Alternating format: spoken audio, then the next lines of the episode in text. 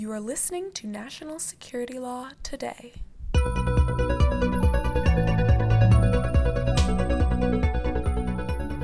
They were committed to ideas like justice for poor people, racial and gender equality. But they convinced themselves that the revolution would come if they bombed places like the Capitol. This happened in the 1980s, November 7th, 1983.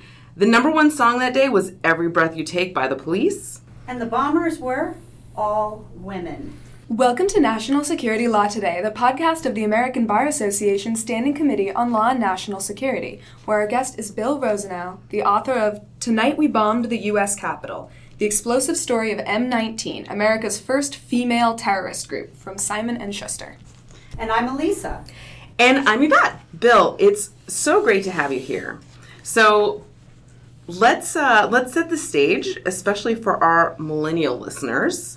Um, today, when you say terrorism, people automatically think about ISIS and 9 11. But what was the landscape of terrorism like from the 1960s to the 80s? And was it more or less of a security problem than it is now? Uh, first of all, thank you very much. It's great to be here. Um, what a wonderful podcast. I'm, I'm thrilled to be, uh, be part of it. I'm going to be somewhat heretical and say um, the terrorist threat, particularly in the 1970s, um, was far greater uh, in the United States than it is today. I, that's not to say we don't have a terrorism problem. We certainly do, particularly with violent right wing extremism, um, which is a, a real and, and, and growing threat. But looking just at the, the, the statistics um, from particularly the early 1970s, when you literally had in a single year um, a couple thousand bombings um, in 1974. Not all those were explicitly terrorist, but there was a um, embrace of the bomb and, and, the gun in a way that uh, I think most people today find shocking. Uh, I certainly did during the course of researching the book. I will say, um, you know, as a person who didn't live through this particular um, period of time, it was really illuminating to read your book and find out about all of these different, you know, bombings that I think if they happened today would, you know, cause a much greater response. Yeah, I wonder if people became almost blasé uh, to the to the uh, the reality of it. I mean, it was an everyday, almost an everyday occurrence in the early 1970s, and then of course you had, uh, which I talk about in the book, you had this whole sort of uh, firmament of uh, extremist groups. I mean, groups like the Symbionese Liberation Army kidnapped Patty Hearst in 1974. You had the Black Liberation Army, which was an offshoot of the Panther Party that killed, assassinated at least 15 policemen. Um, you know, including in uh, uh the Coogan's Bluff area in Upper Manhattan. They put in a fake call. The cops came and they ambushed them and uh, assassinated them. Um, so yeah, it was really um, it was quite a chaotic time uh, in our in our in our in our history, and I think it just puts uh, to bed this ridiculous notion that somehow this country is more divided than it's ever been because it's just it's simply not the case. I mean, there was this period, and then there was something called the Civil War, right? uh, whatever disagreements we have now compare uh, pale, I think, in comparison to those earlier periods. It is really interesting too that you're concentrating in this book mostly on the left wing um, extremists, right? Like you're talking about uh, like the Weather Underground, um, all of these different groups that were, um, you know, inspired by anti-war efforts. Um, they were inspired by uh, women's liberation, equality, um, there's a, a lot of focus on LGBT rights, and they hadn't obviously come as far as we have now with sort of like a more mainstream understanding of how those things should land. Yeah, and I wasn't, um, I mean, I am interested in political ideologies. Um, I don't think I focused on them so much because of their left wing beliefs, but, but simply because of the, the sort of very outlandish nature of the story, which I found quite compelling. I mean, the fact that this was the first terrorist group in American history founded and led by women, um, and the fact that nobody had written about it was just was absolute catnip for me. So that's that's what really drew it, and the fact that they persisted uh, as long as they did. In fact, into the second Reagan administration. I mean, the last people were only taken off the street in 1985. So I, I, I was fascinated by this persistence um, of belief, uh, despite the fact that it was clearly evident that the revolution um, wasn't in the offing. And it was catnip to us. So uh, well, let's talk about it. The group at the center of the book, which was the May 19th Communist Organization, was the full name, right? They carried out five successful bombing attacks, uh, not just on the U.S. Capitol, but on other sort of politically symbolic targets like uh, a, a, an FBI resident office, an RA, which is one of their smaller uh, offices, and the South African consulate, which resonated in reading it as just trendy in the moment it occurred. Um, and they were involved in other criminal activities like armed robbery and high profile jailbreaks. Um, so let's talk about these were these were not all women who had grown up in radical causes, but some of them did, right? Some of them did. Um, one one member uh, was a very important character in my book, Judy Clark, uh, had grown up as a so-called red diaper baby. Her parents were high-level Communist Party functionaries in New York um, in the 40s and the 50s.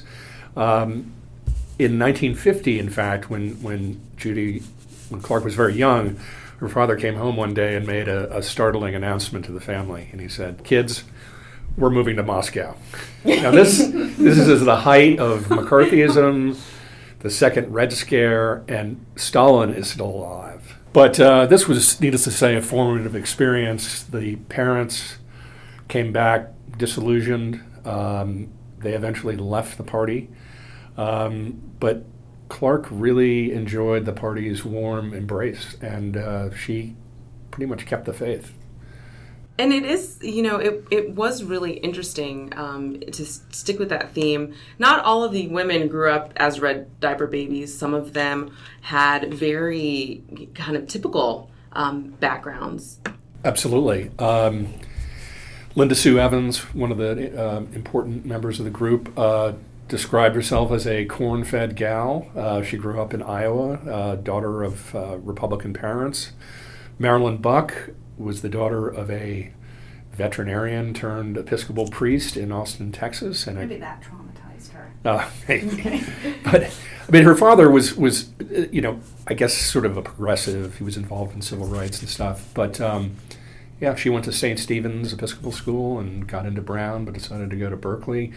Um, you know, most of the people in the group, yeah, we're not wouldn't describe them as having some kind of you know radical upbringing. I mean, I, I guess with the possible exception of of, uh, of Clark. And one other thing that a lot of them didn't have was any kind of military or ballistics or explosives training background, and yet they became these proficient bomb makers. And how did they kind of travel from point A to point B? What did they actually do to carry out these attacks? Yeah, and that's um, and I, I will admit uh, that that's a bit of an unanswered question in the book, um, particularly the bomb making part. I, I, think that they learned um, from some people in, who had been in the Weather Underground, and they moved in some of the the same circles and and learned uh, and learned that way. But you know, it's kind of remarkable that they didn't kill or injure themselves making uh, making bombs because um, lots of terrorists do. Um, and as far as the weapons uh, went, they, you know, they did a lot of uh, small arms training. They did a lot of martial arts stuff, um, and uh, they were quite um, they were very intelligent. Some of the um, retired FBI special agents I, I spoke with um, had a certain amount of well had a considerable uh, respect for their terrorist tradecraft, um, at least compared to uh, the Weather Underground. Um, they were very smart, capable, uh, professional revolutionaries. Um, another one of the striking things about this story uh, is that they seemed unlikely adherents to terrorist causes, right? A lot of them, you know, sort of started out just kind of marching against the war and you know showing up to um, a lot of them were lesbians so they were showing up to um, to, uh, to support LGBT rights. And then they just went beyond sort of the mainstream nonviolent movements of the day.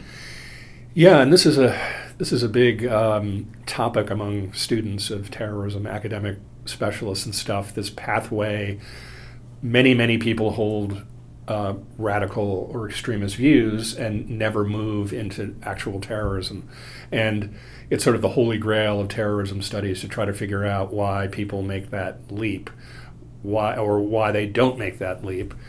Part of the problem is you know, from a sort of social science perspective, there are just not really enough cases.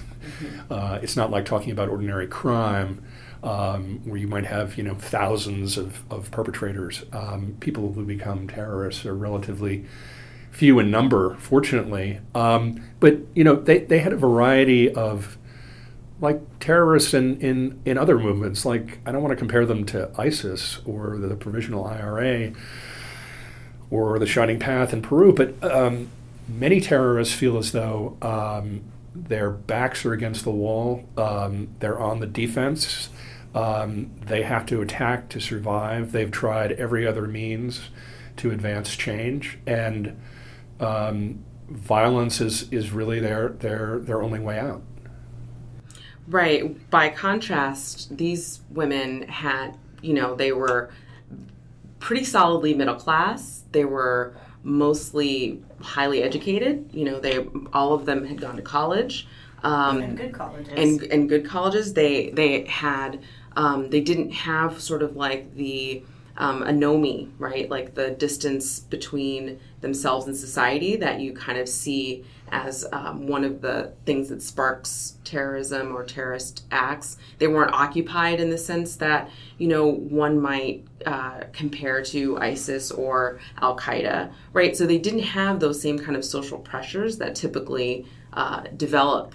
Um, when you, or th- that typically result in terrorist activity. Yeah, although um, in in the field uh, of terrorism studies, there are a few a few um, sort of non-debatable points or, or points that are generally agreed on, and that is, and this applies across time and space, is that terrorists tend to be, well, the women of May 19th were different because terrorism is an overwhelmingly male, uh, mm-hmm. Perpetrated by males. But terrorists, there, there are a couple of characteristics that terrorists around the world share. They tend to be better educated uh, than the general population. They tend to be from more prosperous backgrounds. Um, that that poverty per se doesn't appear to contribute um, to terrorism. I mean, if it did, a place like like Haiti would be would be a, a, a, a wellspring of terrorism, which of course it's not.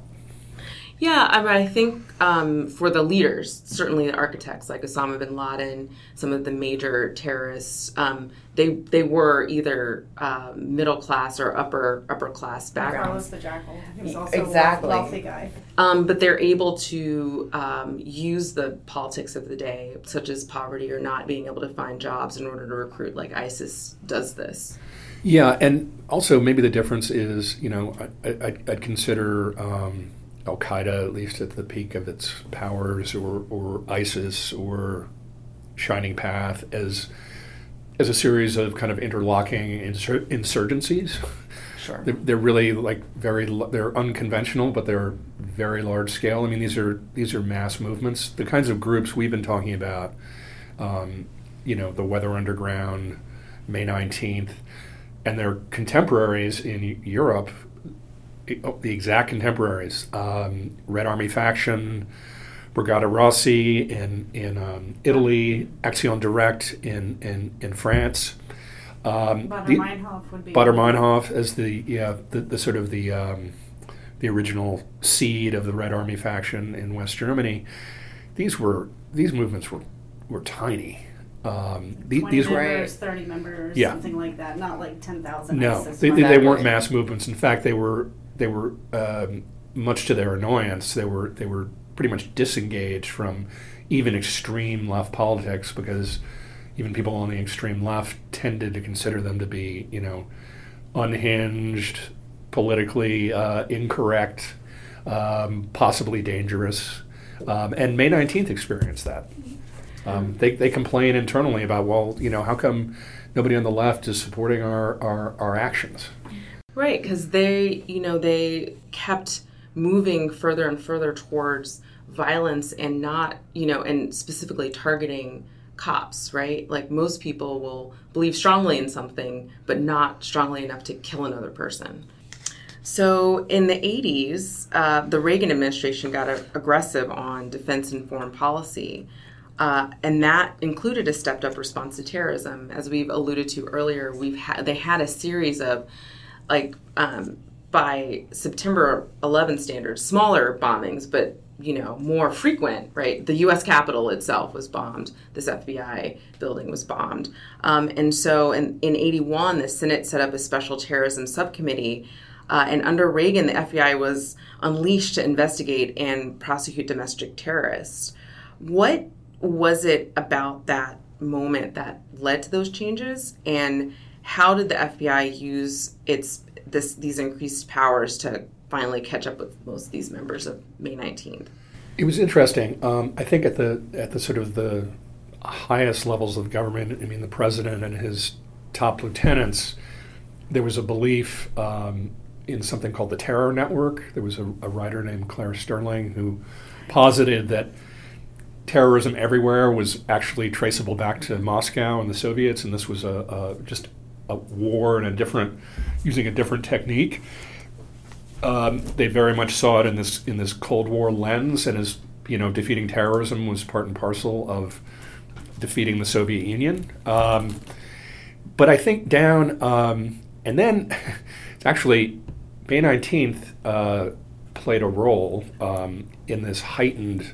Uh, certainly FBI and federal interest in terrorism. I should add parenthetically so in 1980, um, the FBI created an institution which we still have, the Joint Terrorism Task Forces, which grew out of. Um, they were, it was originally founded to investigate bank robberies around New York City that had been perpetrated by some of the characters in my in my book, um, former members of the Black Liberation Army, and then kind of morphed into this this interagency counterterrorism force. Um, but it was the, the Brinks robbery on October 20th, um, 1981, that I think really energized the Bureau. Um, because here, here you had, you know, two policemen murdered, uh, a Brink security guard uh, murdered. Um, you had this apparent alliance between these radical lesbians and, and black militants and you know Puerto Rican extremists and uh, you know it looked like there was this real violent underground that they had been completely unaware of.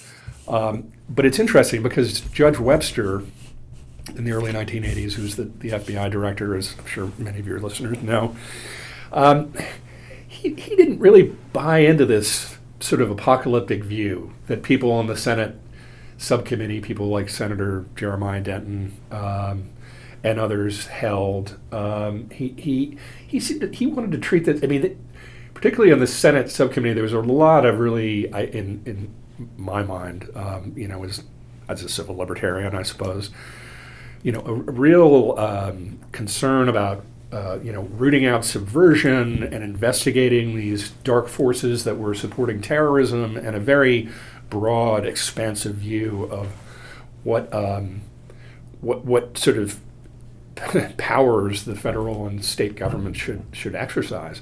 And Webster, I don't think really bought into that. I mean, he he beefed things up. There was the JTTFs. They created the the um, the rapid response team, the, the hostage rescue teams, HRT, right. HRTs. They did a lot. They beefed up analysis. But he was pretty insistent on treating this not as a sort of terrorism as sort of this political crime, but really as just crime, and and viewing it really through this kind of prosecutorial and law enforcement um, lens, which I think, and I think that applies today, is the right response to terrorism.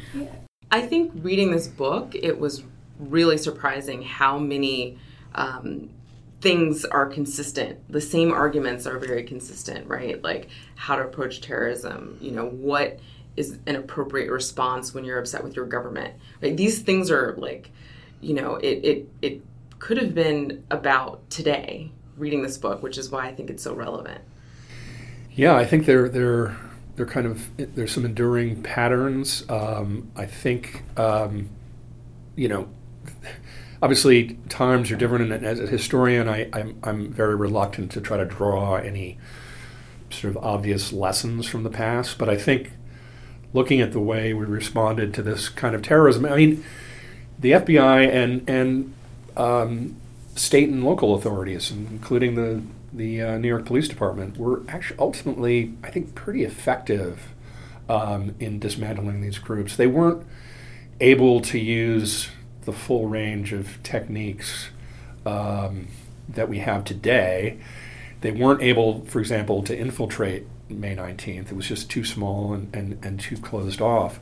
But they were pretty good at dismantling them and groups like groups that were probably even more dangerous, the FALN, um, uh, the Armed Forces of National Liberation, the Puerto Rican uh, separatist group that actually did did kill people, uh, including policemen.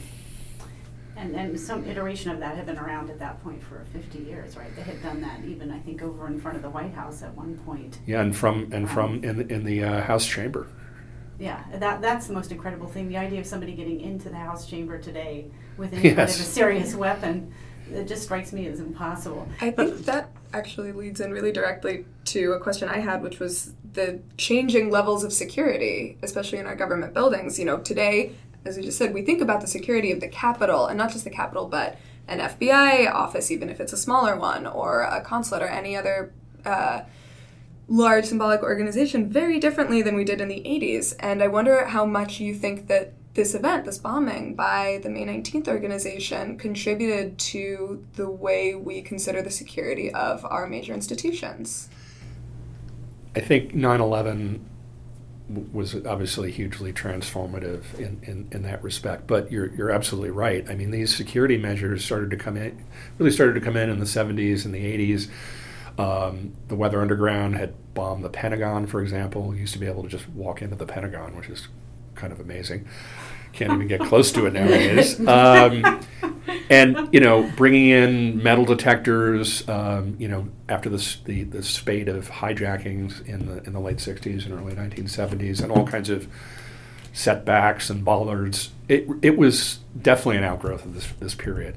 Um, you know, it was a it was a sort of a gentler, maybe more naive time before then. Um, and if you want to talk about, like, for example, the furlough of uh, one of the characters in my book as an example of uh, the 1970s being a, a perhaps more uh, naive, certainly a different time. We'll talk about that. Yeah. Should we? Yeah, yeah, sure. One, one of the just fascinating characters in my book, Marilyn Buck uh, from Austin, Texas. Um, got involved. I mean, she was involved in Students for Democratic Society, where she endured a lot of uh, a lot of sexism that I recount in the book. Some of it pretty hair raising. Um, wound up as a radical filmmaker. Uh, and then w- went back to the Bay Area where she got together with the Black Liberation Army, and she was what the press described as the the only white member of the Black Liberation Army. And um, it, you know, it's a little, it's not far fetched. I mean, but the Black Liberation Army was was a pretty loosely structured organization. But as I said a few minutes ago, they they they killed cops. They had this incredible assault on the Ingleside um, precinct house in San Francisco in I want to say 1971. Nine guys with shotguns. They laid out this uh, policeman, killed him uh, shot another woman, uh, set off bombs. I mean, just complete mayhem.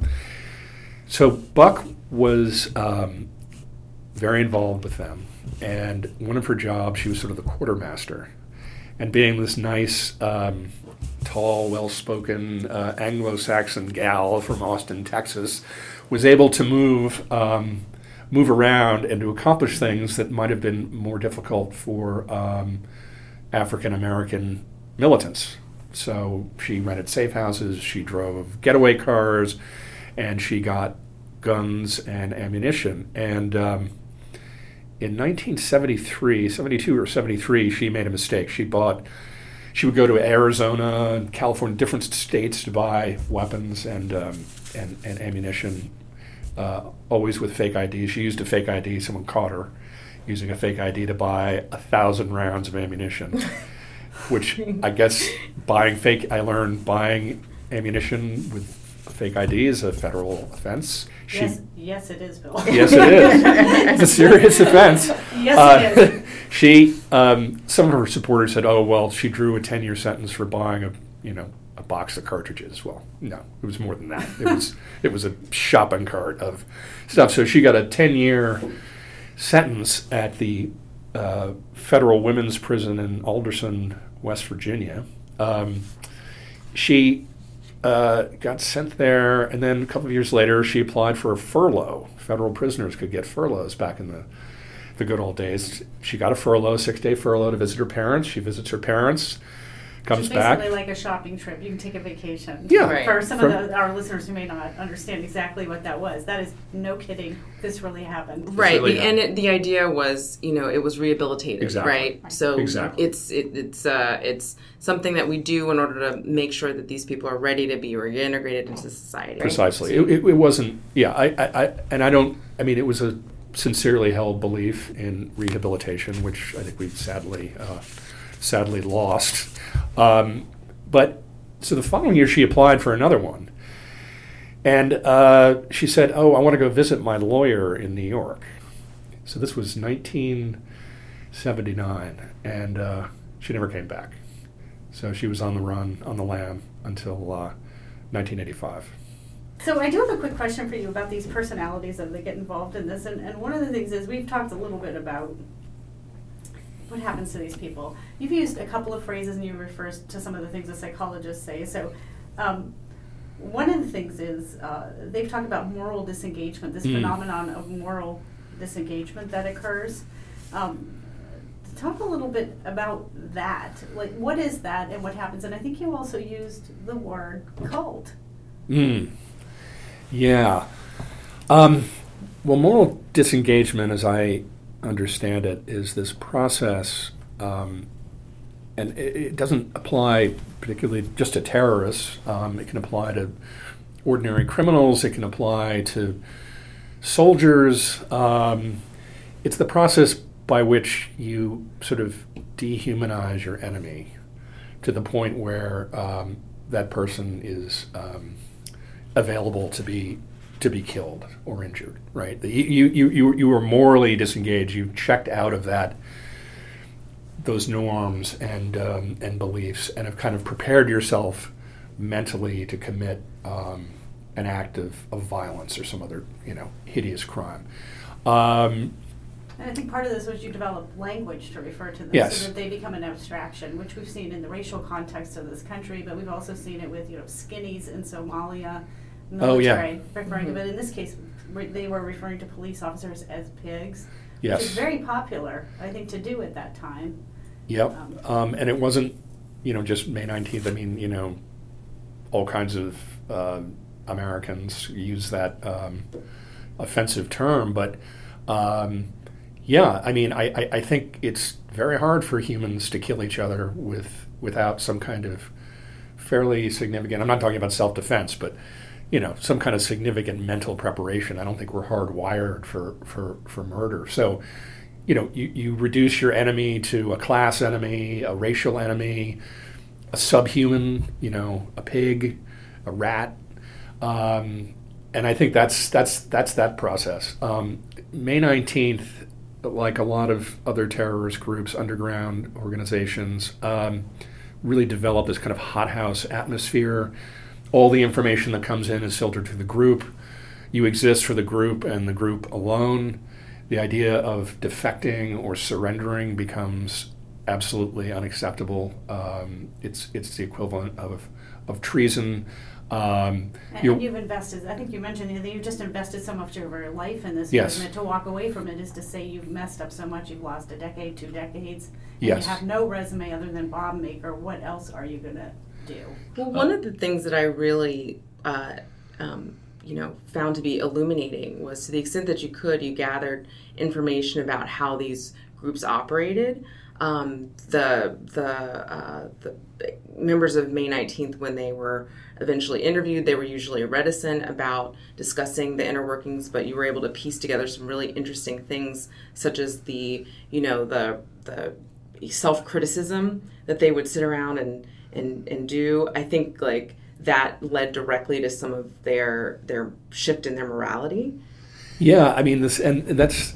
I'm glad you mentioned criticism, self-criticism, uh, an old Maoist practice um, where you, you know, in front of the group, talk about, you know, your failings, your, you know, your inabilities as a revolutionary. It's apparently horrible. It goes on. It would go on for, in May 19th. I mean, it would go on for hours and hours, um, and that's a kind of a cult-like thing to do. It's, I mean, one of the ways I was able to reconstruct this and absolutely critical. So there are two things. Um, shout out to the FBI uh, Freedom of Information Act officer I dealt with. Uh, she was wonderful. She steered me in the right direction many times. I got literally thousands and thousands of pages of FBI case files. Um, so that was that was huge in terms of trying to get into the inside the group. Um, but the other thing were um, uh, were court records of, of uh, from federal trials because there were a whole series of trials that May 19th members um, had in places like um, in in Newark, in um, in Connecticut, uh, New York, and Pennsylvania, and the various um, district courts there. And there's, you know, the National Archives and Records Administration um, is meticulous in keeping those uh, those court records, and it was absolutely uh, invaluable. And the other, if you don't mind me talking about my, my methods or the, the, the research too much, um, two of the members uh, donated their papers to colleges. So Susan Rosenberg, who was a very important member of the group, donated her papers to Smith College, and I spent a wonderful week up there. And another person, Alan Berkman, MD, um, his widow donated uh, his papers to the Columbia Medical School, to their archives. So I was able to go up there and paw through those, and I found things like his unfinished autobiography. So, needless to say, uh, yeah, I wasn't able to get directly inside the group, but I think I got I got pretty close. But and you talk about kind of the tension between uh, living underground and being anonymous and not uh, not being discovered, but also the compulsion that these terrorists had to write de- things down. Right, like they wrote their autobiography because they envisioned themselves as being, you know, the leaders of these movements, and they wanted to be able to have a historical record, which, which was right. really interesting. To be vindicated one day as having always been right. Right. Maybe. Yeah, and I think it was it, it served some kind of I don't want to say psychological need, but social need. I mean, they were these people were most of them very well educated. They were intellectuals, and um, what did intellectuals like to do other than like discuss and and write? And so, literally, I, I'd have this document that, like a document seized during a raid on one of their apartments, um, which would then become entered into evidence eventually in, in the trials. Uh, like a 20 page single space screed that was basically, even though I'm a student of this stuff, I couldn't get my mind around it. It reminded me of stuff that the Red Army faction and the Red Brigades used to write. Totally sclerotic, uh, opaque, obscure. But I think it, you know, as intellectuals, they had to get that stuff out. They had to get it out there. They had to they had to think and write. Um, and I think that was a, a big impulse, and and also as a form of self self justification. You know, we're not just criminals. We're doing this for real reasons. Yeah, and what's Beyond interesting personal too gain. is you have to wonder if in a digital age any of that would really happen. You know, and there would be so many communications that would be acquired probably by law enforcement or intelligence. Um, but these people were keeping these records. It also strikes me as being book smart and not practical. You're Yes. leaving evidence Everywhere. behind all over the place, um, and you've persuaded yourself that you know you're so right and everything's you know everything's going to work out. That never even occurs to you that your actions are just clearly in violation of federal law and your motives aren't really going to be at issue. You're, you know, blowing things up, and that's not going to work for anybody. That was amazing. Yeah, I mean, they, they were, you know, they, they had good terrorist tradecraft. I mean, they were never infiltrated. They were masters of disguise. They um, were really good at creating not just fake IDs, but phony federal search warrants. Yeah. that were That uh, was with something. DEA IDs. D- D- IDs, And they flew under the wire because they were women. and they were women. So, And, and so, let's, let's just say they, they were all white women. I mean, there, there were there was this was not a diverse group necessarily. no, yeah, it's pretty much the number one rule uh, for terrorists: don't write anything down. Like the IRA would would put a bullet in your head if you wrote something down. Um, and but they couldn't help themselves, and literally during the raid in 19, May 1985 in their safe house in Baltimore, the police and the FBI took out filing cabinets Full of things. I mean, this, yeah. But I did want to come back to this um, this point that uh, Elisa was making about privilege, right? So they specifically said they were conscious of privilege in the way that we understand it today, right? They were explicitly treating their privilege as being white and, you know, not the female part, but definitely being white. And that's why they were aligning themselves with Puerto Ricans and, you know, black people and separatists and all of these people who really felt disaffected. They said, well, we have the ability to carry these causes forward as a as a you know as a virtue of our being in a privileged position.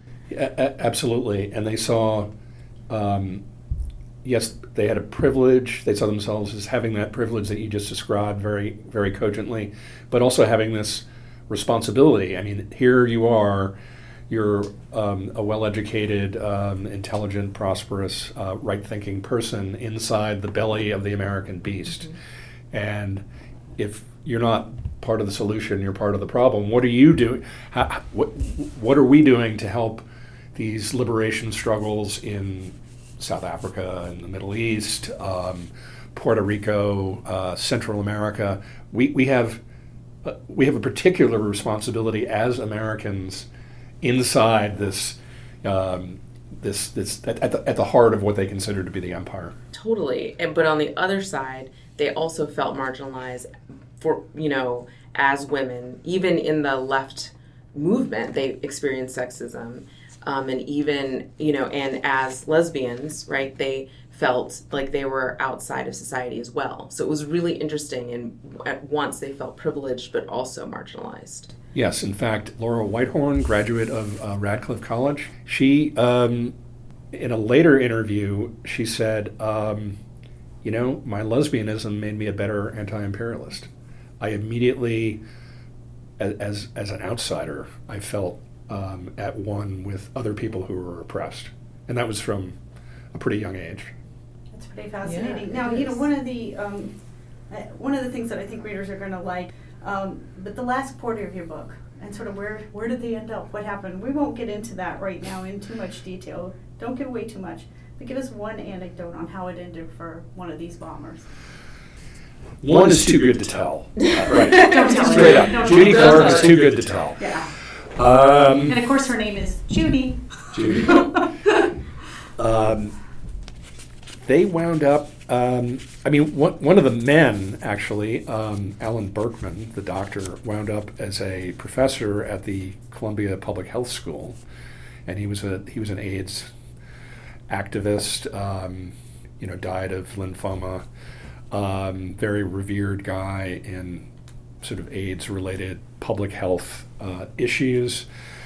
All right, I think we have to stop there. Though it's been really great to have you. Thank you so much for coming in. We hope that you'll come back in the future. I'm sure you're going to write other things, so don't forget us. Um, and for our readers, uh, for our listeners, I'm sure you're going to want to read this book. So we're going to do you a favor. We're going to hyperlink it in the notes to the podcast so that you can find it. And I listened to it on audiobook on Audible, so you can, you know, there's no excuse to miss this uh, this really fascinating and surprisingly timely book. Uh, tonight, we bombed the U.S. Capitol, the explosive story of M19, America's first female terrorist group, by Bill Rosenau. Bill, thank you so much for coming. It's really been great. Thank you. So you can find links to the Black Letter Law and articles on today's topic at americanbar.org slash natsecurity and in the notes of this podcast. And we'll be back next week with more content for you. And remember to hit that subscribe button on your app of choice. Drop us a note at nationalsecurity at americanbar.org or follow us on Twitter at ABA NatSec and on Facebook. Hey, we welcome your feedback anytime. See you next time on National Security Law Today. And unless you thought we'd let you off the hook without a legal disclaimer, please remember that the attorneys hosting this podcast are here in their individual capacity and not on behalf of any agency or firm.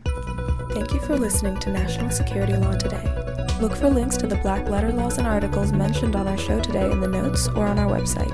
You can also find us on Twitter at ABA NatSec.